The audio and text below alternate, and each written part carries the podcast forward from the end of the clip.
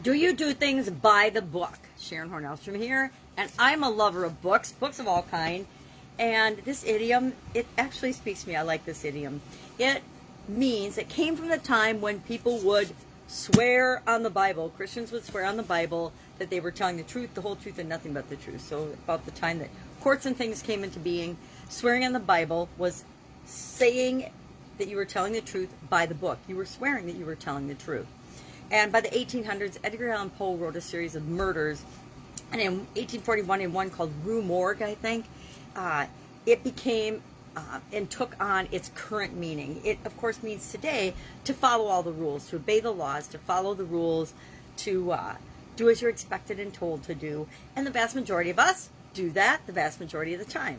Now, I believe 100% in obeying the laws, laws of our nation, whatever nation you happen to be from. Uh, as far as the rules go, mm, I'm a little more flexible on that, and it depends. There's a lot of different ways of saying by the book. It means you are a straight shooter. You follow the rules. You do you even have rules and guidelines and a, a book set down for your company, for your organization. If you work for a big corporation, chances are they have a book of rules, and then there's a whole other set of expectations and uh, behaviors in that particular culture that you're expect to adhere to. Uh, how closely do you follow those? The more closely you follow those, the better you fit in, the longer your corporate career. At least that's been my experience. There's a lot of different ways of saying follow the rules. Uh, most places have an operations manual. Most places have processes. Well, I don't know if most do. Most big corporations, all big corporations, all public corporations have documented processes and procedures and the way things are supposed to be done. I come from the quality world, so I am all about processes, procedures, systems, automation, um, guaranteeing we get a certain result by controlling the process that creates that result. Uh, so I believe in in the science of it and everything. But as far as rules, I think we also need continuous improvement. So we find a way to do something, but we're always looking for ways to do that better. We, you know, keep the rules. How do you keep the rules? I love. Where's my magnifying glass? Some of these are fun. Um, do what one is told. Mm, sometimes I'm good at that. Knuckle under. Mm, maybe play it by the book, go with the flow. I'm much more better. I'm much more adept to to go with the flow of what's going on than blindly follow rules or guidelines or principles or beliefs. Now, I have, and I, I brainstormed these this morning, seven principles that I follow. And if the rules and if the laws match my my principles, my core values, then no problem. I automatically will follow those because they're in alignment with who I am. But if a rule or a guideline encourages behaviors that are unacceptable to my values and my beliefs and my my morals, I will not follow them.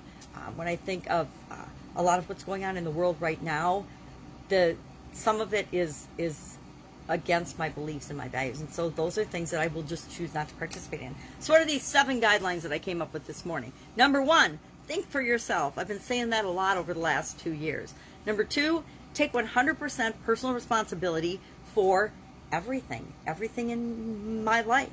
Because although I can't control everything, I always can control my reaction to things. So it's my responsibility to be responsible for my life and my and my reaction to what goes on outside me that really isn't in my control. It was 100% my responsibility to decide how I was going to respond to the this whole COVID thing, the whole COVID pandemic thing. Number three, be kind and loving and respectful to yourself and others. Uh, do what's right. Again, do what's right is going to be subjective because each of us will define right in our own terms, but always do what's right for you, meaning it feels good to you. If it feels a little off or icky, that means it's not right for you, so don't do it. Number, let's see, one, two, three, four, five. Be yourself and let others be themselves too. That means we reduce the amount of judgment and criticism that we have of other people because it's really just a reflection of how we feel about ourselves anyway, whether we want to admit it or not. Number six, continuously learn and grow. Always be evolving into the best possible version of yourself. And number seven, believe in and work for what you want. Know that whatever you want is possible, but you're going to have to work for it. You're going to have to go after it. You're going to have to take some action to get what it is that you want. So and I'm sure I have more. Those are just the ones I thought of quickly this morning. But those principles guide me and all my choices and all my reactions and all my actions on any given day. So, how by the book are you? Are you a person that obeys and follows all the rules of whatever situation you're in, all of the guidelines, all of the uh, all the laws? And again, I say follow the laws. The only law I used to break on a semi-regular basis was the speeding law, but now I don't have a driver's license, so now I follow all the laws. So, uh, share in the comments below your experience, your thoughts on this particular idiom or expression. I think it has a lot of applications to our lives and our businesses right now. Do you have a code of conduct that you personally live by? And in your business, do you have things documented? Do you have your expectations shared in a way that everybody is clear about what the expectations are for them in your business? If not, highly recommend that you do that because people have to know what's expected of them so that they can perform at a level that you want. All right, that's it. Have an awesome day. I'll, of course, be with you tomorrow with another interesting idiom. What does it mean? Where does it come from? And how might you use it in your business and your life right now?